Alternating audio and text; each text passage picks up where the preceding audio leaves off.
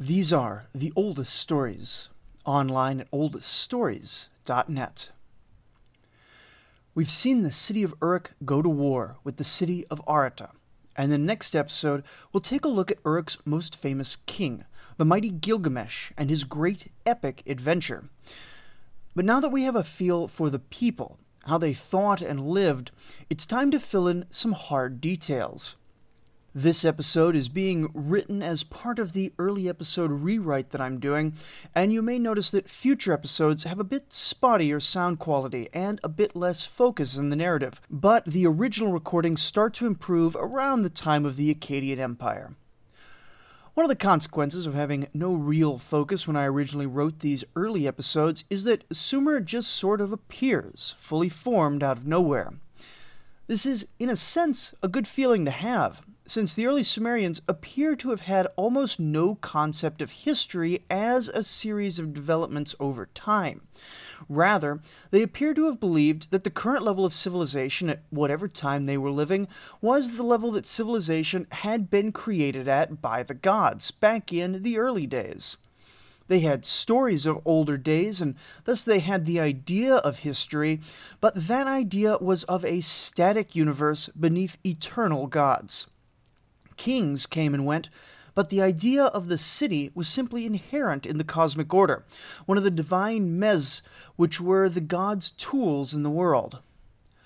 But of course, with the advantage of substantially more recorded history and the modern tools of archaeology, we can tell the story of the origins of the Sumerian civilization from a slightly different perspective.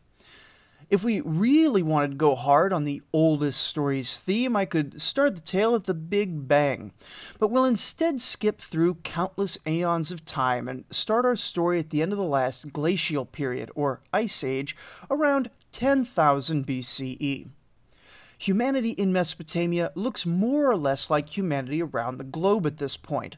Wandering bands of tribes with control of fire and know how to create stone tools with early dogs following close behind. But Mesopotamia, like a handful of other regions around the world, is about to take the next step forward. As we transition from the year 10,000 BCE to the year 8,000 BCE, we find our nomadic wandering groups are starting to domesticate animals to follow them around. Goats, pigs, sheep, and early cattle. And they're starting the very first plantings that will transform certain wild plants into the first crops. These include wheat, barley, lentils, peas, chickpeas, flax, and the vegetable called bitter vetch that isn't quite as popular nowadays. At this point, they aren't settling down and planting fields like you imagine proper agriculture to be. Rather, they've noticed that as they move around season to season, they can leave seeds in a place and have plants sprouting up when they return later.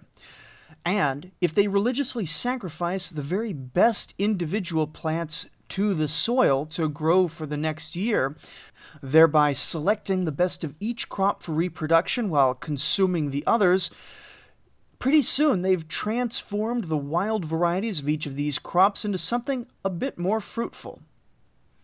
Now, all this took quite a while, but it laid the important groundwork for the next developmental step, that of actually settling down.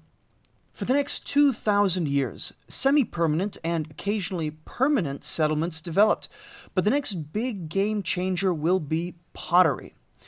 Honestly, to put it like that does a bit of disservice to the sheer span of time we're skipping over. These are intellectually and anatomically modern humans living through countless generations. I mean, think of how many things you've done in your life. How long would be your life biography if you wrote it right now? These people were not really less busy or involved than you, though obviously they were materially and educationally much more limited. Still, we could say very little more about them, aside from the fact that they now make pots and terracotta figurines of people and animals. The oldest people that we can say anything at all about who were living in the Middle East are called the Halaf culture. This isn't what they called themselves, it's just a name of a tell in Syria, or a little hill, where the first remains were identified. Traces of the Halaf have been found up and down the Tigris and Euphrates river valleys, though more in the north, and the few things we can say about them mostly concern distinguishing features of their pottery. The sort of archaeology I acknowledge is very important, but I do find it to be profoundly dull, and so we're just gonna skip around. Around 6000 BCE, though of course this is far more of a bookmark around which hundreds of years of development are occurring, the Ubaid culture begins to emerge and replace the Halaf. As is usual, we have no way of knowing who these people really were. Was it descendants of the Halaf peoples? Is it just with a new culture? Is it a previously invisible people who borrowed from the Halaf and that innovated on top of it? Whatever the case, they show up in the southern plains of Mesopotamia with their distinctive pottery type, and leave a few sites showing the gradual march of the very earliest technologies.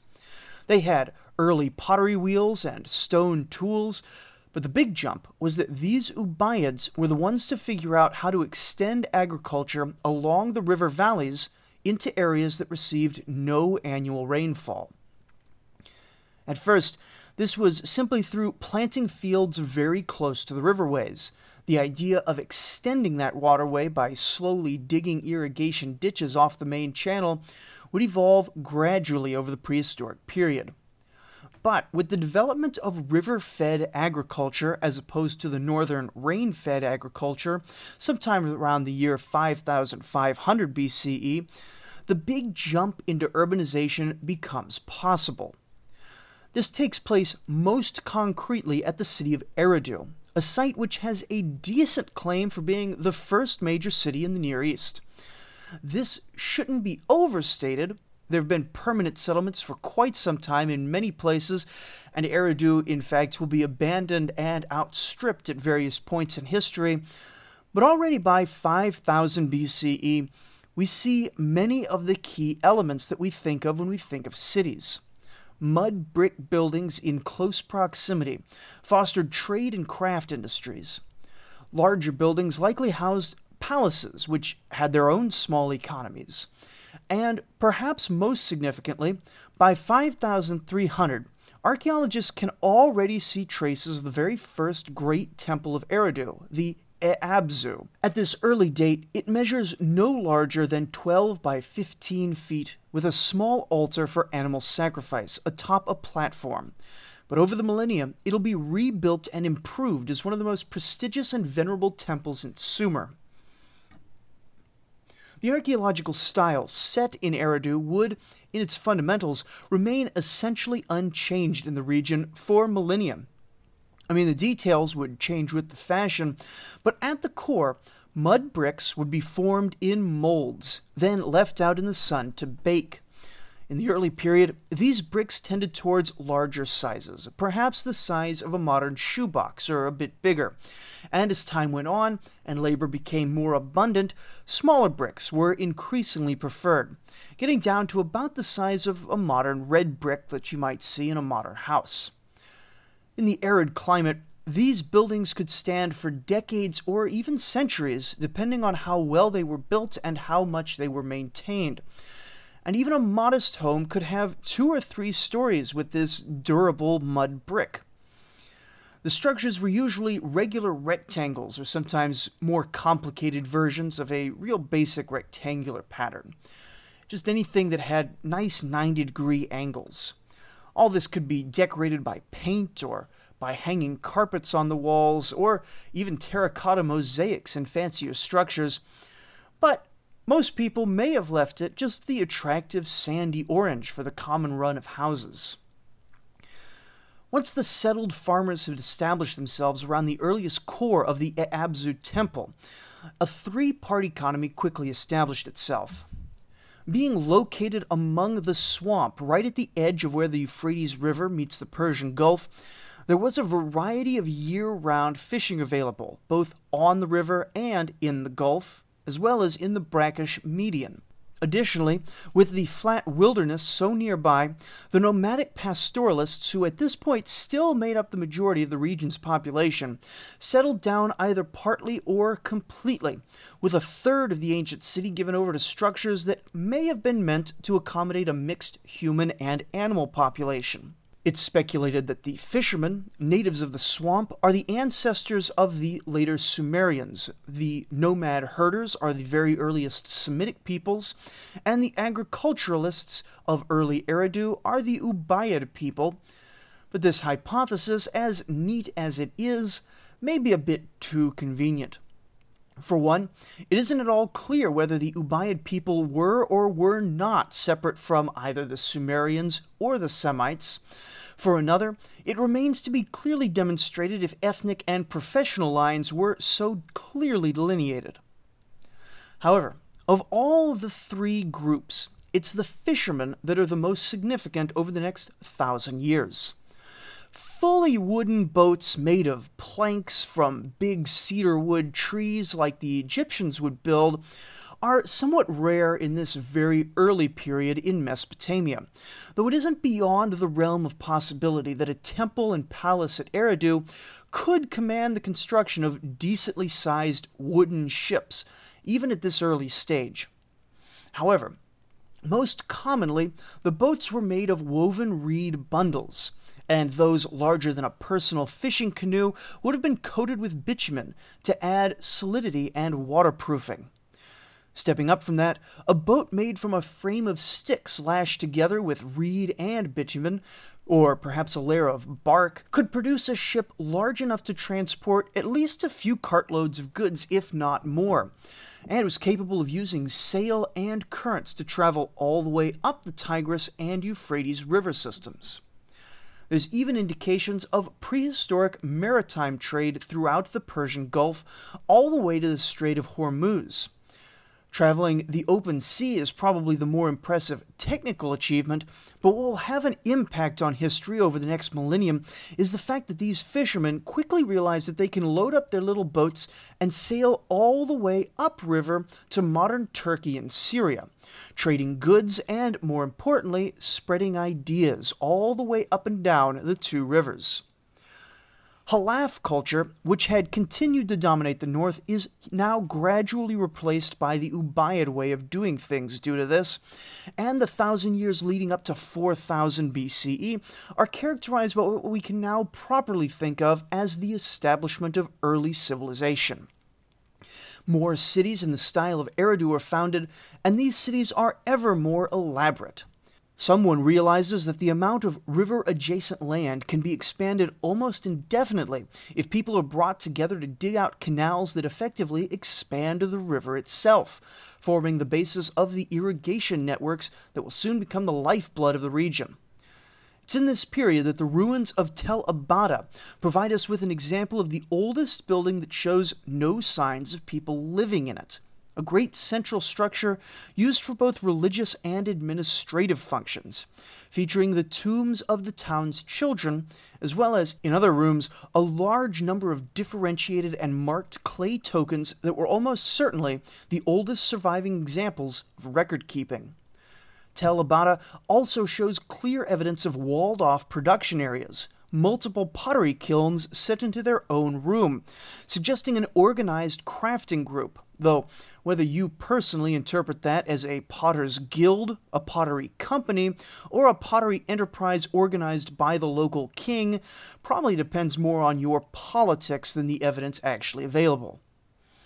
All this suggests a prosperous and strongly expansionist culture, though not one that was unified in any political sense outside of the tribe or city-state. Cities in the Ubaid style appear all up and down Mesopotamia, and from the common physical materials we can infer strong trade routes already along all these places, giving export markets for the great cities that grew up following 4000, such as the 130-hectare walled city of Tel Brak, all the way up in the north on a tributary of the Khabar River. But the most significant of these cities would come to be Uruk, only a few dozen miles north of Eridu along the Euphrates. It will be Uruk that gives its name to the entire period of the 3000s BCE, and really gets the whole civilization thing going. There is no clear transition from the Ubaid to the Uruk period. It's mostly a distinction made by later archaeologists, but there is no doubt that, as far as we can tell, the city of Uruk would come to dominate the landscape for 1,000 years, in a way that later empires would have to work much harder to emulate.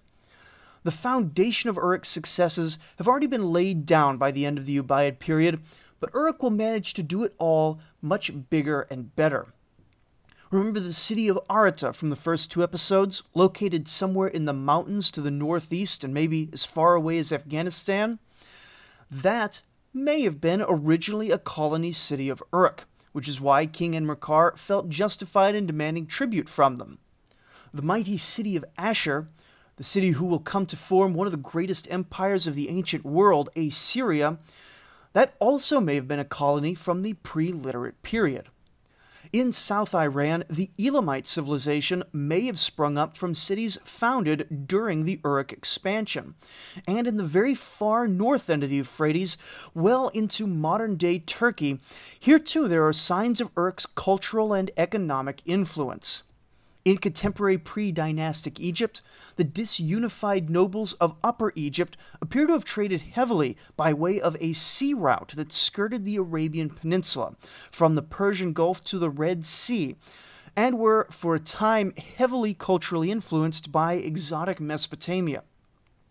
And perhaps even more impressively, the Uruk-era seafarers, in their boat made of reeds and sticks, braved the Indian Ocean to trade luxury goods with the distant Indus Valley civilization, sometimes called the Harappans, who are just beginning to coalesce right now, and who may have taken some of their ideas of civilization from these distant trading partners. Again, we shouldn't think of Uruk as having built a political empire in any of these places, nor was there some central force sending out settlers like at the beginning of a game of Civilization. Additionally, it may not have been just the city of Uruk either. While Uruk appears to have been the most important town of the 4th millennium BCE, southern Mesopotamia in general saw very similar developments, with the major cities of Ur, Kish, Shuruppak, and the holy temple city of Nippur all developing in similar ways in this period. Despite seeing so many trappings of civilization here, we remain in the pre-literate period and are dependent on archaeology, not history, for what we know. For example, we still can't tell if the people occupying these southern Mesopotamian cities, the region which will come to be called Sumer, are actually Sumerian at this point. Many linguists are convinced that the Sumerian language contains a substrate of non-Sumerian loanwords, bits of language taken from the natives who had inhabited the region through the Ubaid period, with the Sumerians arriving relatively late.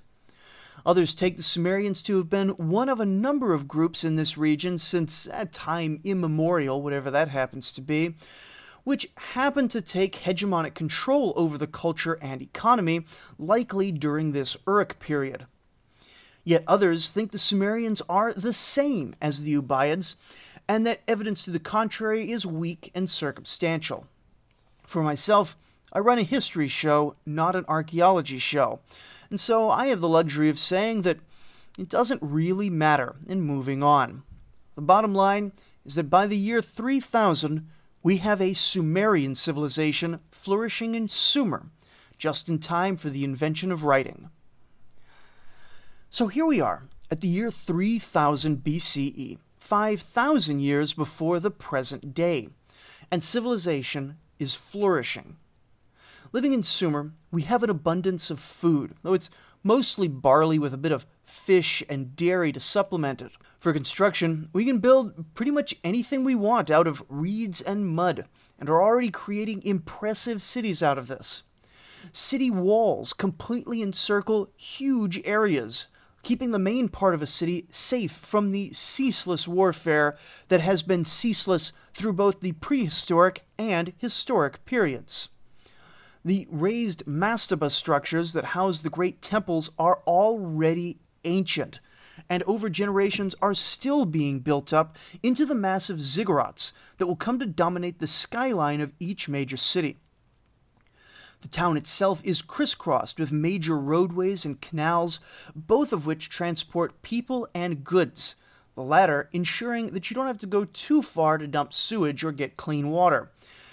And you're ruled over by a priest king, an ensi, because the institution of the temple is the core social unit of the city-state and has a huge influence in governing at this early period. That ensi, as well as the proper priests of the temple and the non-religious aristocrats who rule over the city, have more than they could possibly consume themselves. Even after spending their excess barley on servants and slaves to provide any services they can imagine, they still have seemingly limitless pottery, reeds, and grain. You see, Sumer in these days is some of the most astonishingly fertile farmland in the world. Endless sunshine is a given. The region is naturally a desert. And with the extensive canal networks, unlimited water can be delivered anywhere that the government has chosen to improve with access to the waterways. Perhaps most importantly, the mighty waterways themselves bring down silt from the rich mountains of Anatolia and the Caucasus, fertilizing the soil about as well as some modern industrial techniques. This has created a massive food surplus, which over the generations has created a massive labor surplus. Take these people, have them dig out mud and throw clay, and you have the very first mass-produced industrial good, the standardized clay pots of the Uruk period. But if you're one of these nobles, barley and pots only gets you so far in life. What you need to do is load up some ships or fill up donkey-driven four-wheeled carts and distribute that pottery and barley as widely as possible. In this way, by creating a trade network that spanned from Egypt to Anatolia to India and Afghanistan and possibly even further, that these elites were able to obtain for themselves all the precious metals they needed, and to obtain the critically important bronze, which defined the tools and weapons of the entire Bronze Age. Not a single ounce of either copper or tin was native to Mesopotamia, despite the fact that by the Uruk period, we're well into the very early Bronze Age.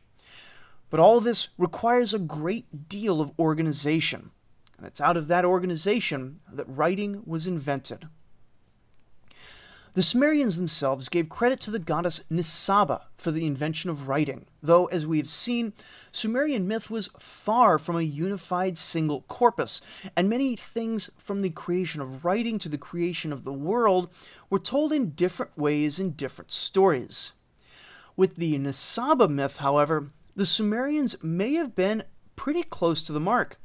You see, in this explanation, the goddess Nisaba, who rules over grain and the harvest, provided Sumer with a great abundance of food every year, because she was just that nice and the Sumerians were good and devout every year. She created so much grain, in fact, that it became a problem to count it all, and so she taught the first scribes how to make marks on clay. One mark for each wagon load of grain, or however much. They had their own system of numbers that's a bit complicated. And then a mark for every single load removed, allowing for an early form of accounting to keep track of how much stuff was kept in any given grain warehouse. But then, a wealthy man might own both grain and sheep, and so he applies the method of counting grain to counting sheep. Obviously, he needs to differentiate the grain account from the sheep account, so next to the grain numbers, he draws a little stylized grain stalk, while next to the sheep numbers, he draws a little stylized sheep head. These are the first nouns to be written down, along with mud bricks, pottery items, reeds, and whatever other specific items might need to be counted. From here, perhaps one day a farmer needed to make a transaction, but couldn't be bothered to go tell the merchant in person what he wanted. And so he creates a few suggestive little pictures in between the already established grain and pottery characters, suggestive of the idea that farmer will bring some barley if the merchant delivers his pottery, and with this, verbs are recorded into clay. As the vocabulary of pre-writing pictograms expands, the value of recording thoughts on clay expands, leading to a growth in literacy and a growth in the number of things that people just suddenly want to start writing down. As the number of pictograms grows, and the specific ones become standardized and simplified across Sumer, since merchants need to all agree which symbol is which for trade to flow smoothly, the process of writing becomes standardized, and we see the foundations, only very shortly after writing itself begins, of the Eduba scribal schools. The Eduba, as an educational institution, will endure for some 3 millennia, and will be the standard way in which anyone who learns Sumerian or any of the subsequent cuneiform languages becomes literate. The focus is very heavily on the memorization of the few hundred characters in the cuneiform character set. Sumerian, like modern Chinese, is based on the idea of a symbol carrying both a meaning and a word sound. Subsequent languages, like Akkadian and its dialect Babylonian, will morph that character-based system into a character and sound-based hybrid system, not unlike modern Japanese. And after another 1,000 or so years, the idea that a character should have an independent meaning and not just a sound will be phased out completely by the Phoenicians of modern-day Lebanon, who will create the first phonetic alphabet. But that is a long, long way away. For us, in the year 3000 BCE, we're just happy that we now have a school that can educate a dedicated scribal class. Men who will attach themselves to every industry, religious institution, and governmental apparatus, and who will finally begin providing us the sort of records that constitute the beginning of proper history. Around this time, Uruk's dominance over Sumer begins to rise and fall with the centuries. Indeed, it was probably rising and falling before, but we have no way of knowing the intimate details of political history before this time. The historical persons of Enmerkar, Lugal Banda, and even King Gilgamesh are in fact attested around this time in very fragmentary mentions. The legends of these men would be written down only a century or two later by some estimates, though some have it substantially later indeed. Though, of course, the Gilgamesh epic would grow independently for hundreds of years after that. But though these are some of the earliest names we have in Sumerian history, the Mesopotamians themselves already had a sense of the great antiquity they'd inherited. The principal source for the next period of history, running from about 3000 to 2300, called the Early Dynastic Period, is the Sumerian Kings List, and the fragments of information we have about the men who appear there. In some places, we also have been lucky enough to find caches of business receipts, clay tablets making records of various transactions between individuals, which make up the majority of the written record in Mesopotamia, but are often of only incidental value in establishing the narrative of history. This listing of kings actually puts a pretty significant list of kings in front of the earliest confirmed individuals. So any proper history of Mesopotamia should really start there. In the beginning were the gods, and the creation of humanity. The creation myth itself will be covered in an upcoming episode. It turns out that the Mesopotamians would develop a wide variety of origin stories as time went on. But once the world and humanity had been created, the gods finally decide to give the power of kingship over humans to a human, a man named Alulim from the oldest city, Eridu. We don't actually have any surviving stories of Alulim, which is a bit surprising, though maybe not surprising given the insane antiquity we're dealing with here. But we do have one about his counselor, Adapa the Wise, whose story will be looked at later. Alulim then rules for 28,800 years. His successor, Alal-Ngar, about whom nothing at all is known, ruled for 36,000 years. All the early kings are like this, with supposed lifespans long enough to make the figures in the book of Genesis look like children. After Alal-Ngar, the gods decreed that kingship should pass to another city, Bad Tabira.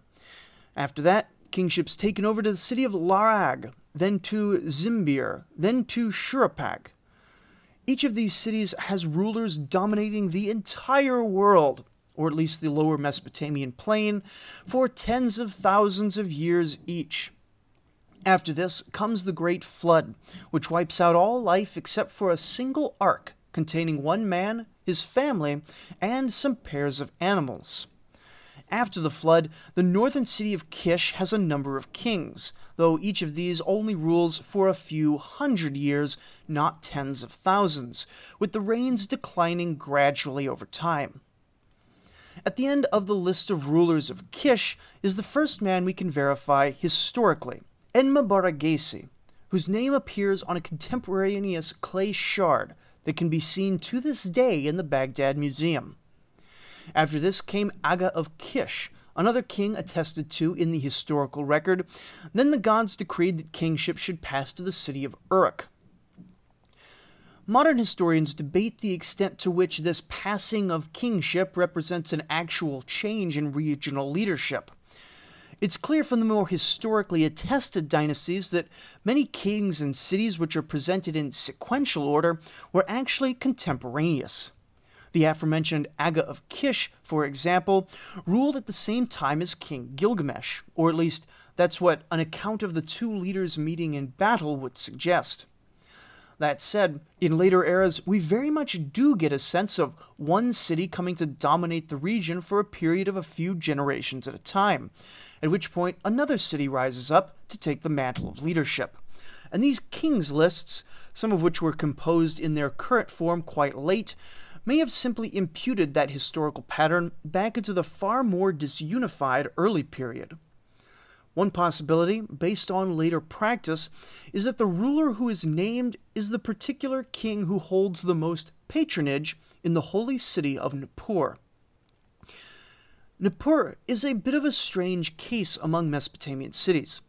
It's the holy city of Enlil, king of the gods in this period, and it seems that its status as the seat of the king of the gods gave it a particular sanctity. Throughout the 3rd millennium, every city would have cause to attack just about every other city.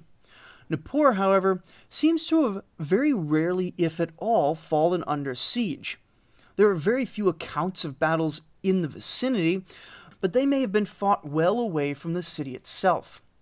It seems that Nippur offered its loyalty pretty freely to whoever the dominant power was, offering the blessings of the king of the gods in exchange for protection and patronage.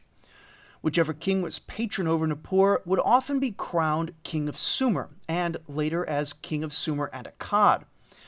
This doesn't explain all the inconsistencies in the king's list, but it certainly would be a powerful political dynamic until the fall of Sumer. When kingship moves to Uruk, the reign lengths begin to settle down to plausible lengths. Gilgamesh himself is said to have reigned 126 years, but his immediate successor, Ur-Nungal, ruled for only 30 years, and his grandson, Urul-Kalama, ruled only 15 years. With a few exceptions now, we start quite regularly seeing reign lengths that suggest the early writers of the King's List had actual historical justifications for the numbers they put down. For most of the early dynastic period, however, even these kings that were probably historical characters are very poorly attested outside of these lists, most known only as names. After Uruk ruled for some time, kingship transferred by heavenly decree over to the city of Ur. Then Awan shows up, interesting as it is not culturally Sumerian at all, but rather an Elamite dynasty from South Iran. Is this city being included just because they were prominent, or did Elamites conquer Sumer for a few generations? The evidence is too sketchy to say either way. It is the northern city of Kish that takes over after that, then the city of Hamazi, and then again to Uruk. It's Enshatkushana who's given credit here for seizing the throne by force, and is listed as having conquered a number of prominent cities and having taken kingship over all of Sumer. It's possible that this is the first man to actually rule over the entirety of Lower Mesopotamia, assuming you don't credit the idea that Gilgamesh or perhaps even some forgotten previous ruler was the first to accomplish this. That said, if he did establish himself as true regional king, that kingdom would prove to be short-lived, for with his successor we see in the historical record another oddity. Around the year 2500 BCE, the city of Lagash shows up in the historical record in a big way. For about a century, we have actual historical documents written by the Lagashite kings telling of their policies, their accomplishments, and their battles. Despite this, not a one of these kings shows up anywhere in the kings list, one more oddity in our primary source for the era. In any case, the rich history of Lagash will kick off our more in-depth historical discussion in about a dozen episodes, so you can look forward to those. After Uruk's second dynasty, Ur takes over again, with a few more obscure rulers, then a city called Adab, ruled by a king named Lugal-Ane-Mundu. Here, too, is a man with a claim to be the world's first great empire builder, with fragmentary claims of having conquered all of Mesopotamia, all the way to the Zagros Mountains of the northeast, the Elamites of southern Iran, and even out to the land of cedars, the Mediterranean coast of modern-day Syria and Lebanon. Again, though, many suspect that he may never have existed, or never did as much as is ascribed to him. In any case, his supposed empire falls apart after a single generation. Curiously, however, after the brief empire of Lugal-Ane-Mundu, the king's list tells us about a dynasty of a city called Mari, which also has an interesting history all of its own, but is pretty far outside what we usually think of as Mesopotamia, located at the north end of the Euphrates River in modern-day Syria. Did the circumstances of Lugal-Ane-Mundu's conquests allow for power to transition to this northern city?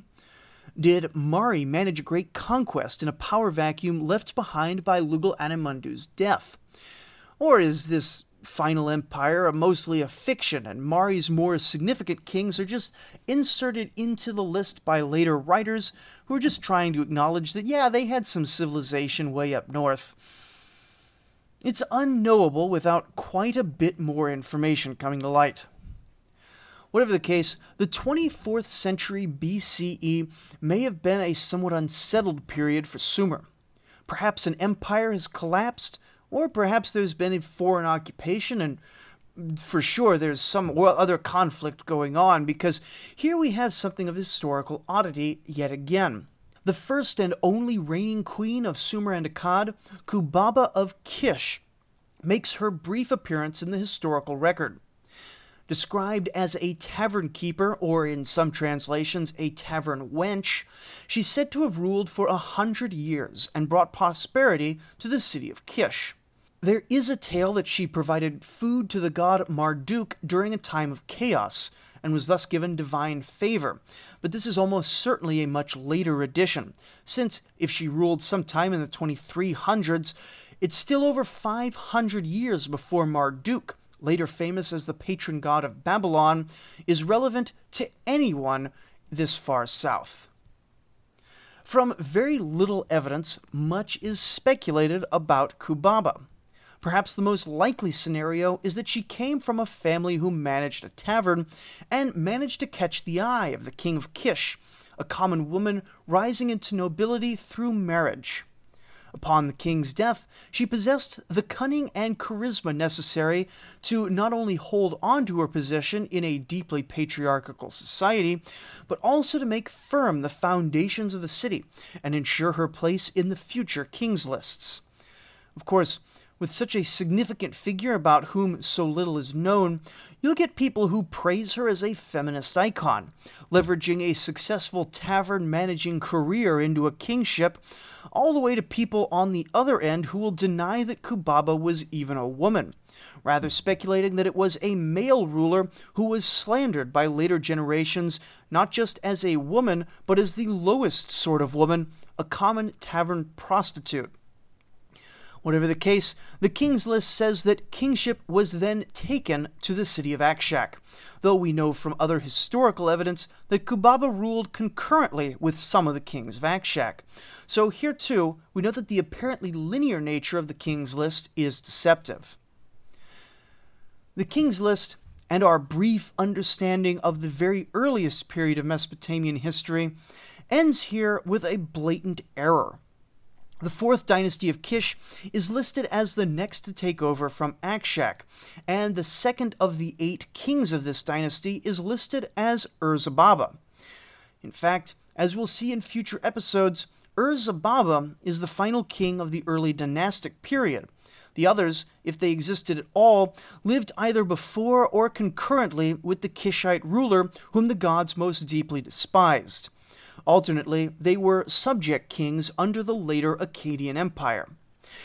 And of course, the third dynasty of Uruk, placed over 50 years after Urzababa, features Lugal-Zagezi, another fellow we will be encountering at the dawn of the Akkadian period. Now, we've picked up quite a lot of names here at the end, but don't worry, none of them are super important, and we'll be encountering the few that matter as we move back through history in later episodes. The point of this episode is to set a bit of factual foundation before we go back to the year 2700 and start making our way more thoroughly through the cultural landscape of early dynastic Sumer. Hopefully, with these first few introductory episodes, you're ready to dive into the meaty heart of ancient Mesopotamian history and myth, combined into one from the very beginning of the written record. Next time, on episode 3, we will be beginning the Epic of Gilgamesh, a tale that has stood the test of time for very good reasons, an exploration of heroism, the gods, and immortality. Do keep in mind, though, that the project of re-recording early episodes ends here, and so the audio quality will be dropping off a bit as we go forward. Rest assured that it will be improving soon enough, and I hope you enjoy your journey as you join us next time for the Epic of Gilgamesh, and in future episodes for our journey through the history and myth of ancient Mesopotamia. Thank you for listening.